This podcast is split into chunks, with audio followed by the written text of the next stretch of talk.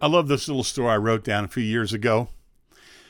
On State Route 13, near the village of St. Louisville, Ohio, just where the North Fork Licking River snakes under the highway south of the village, an old gas station stood between the railroad and the highway. It hadn't been a working gas station for many years. On the midsummer afternoon 20 years ago when we were there, it was a fruit stand. Been closer to 30, 35 years now. Lois and I saw the sign that read Fresh Peaches and we stopped. It just seemed like the right thing to do at the time, and oh my goodness, it was.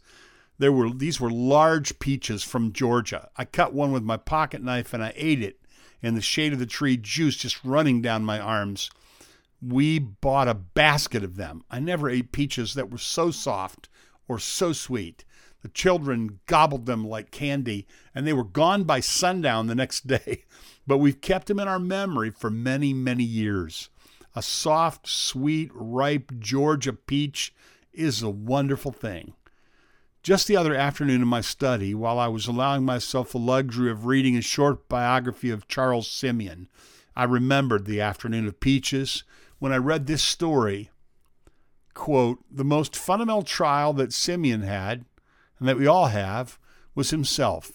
He had a harsh and self assertive air about him. One day early in Simeon's ministry, he was visiting Henry Venn, who was pastor 12 miles from Cambridge at Yelling. When he left home, Venn's daughters complained to their father about his manner. Venn took the girls into the backyard and he said, Pick me one of those peaches.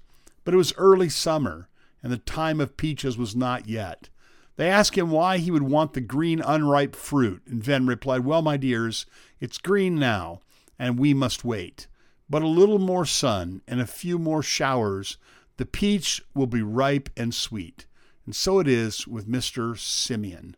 Rain, rain, and shine, sun, and make me ripe and sweet while there is still time. Well, that's the story from out on Bittersweet Farm today, where every day is a beautiful day and the little light in the kitchen is always on.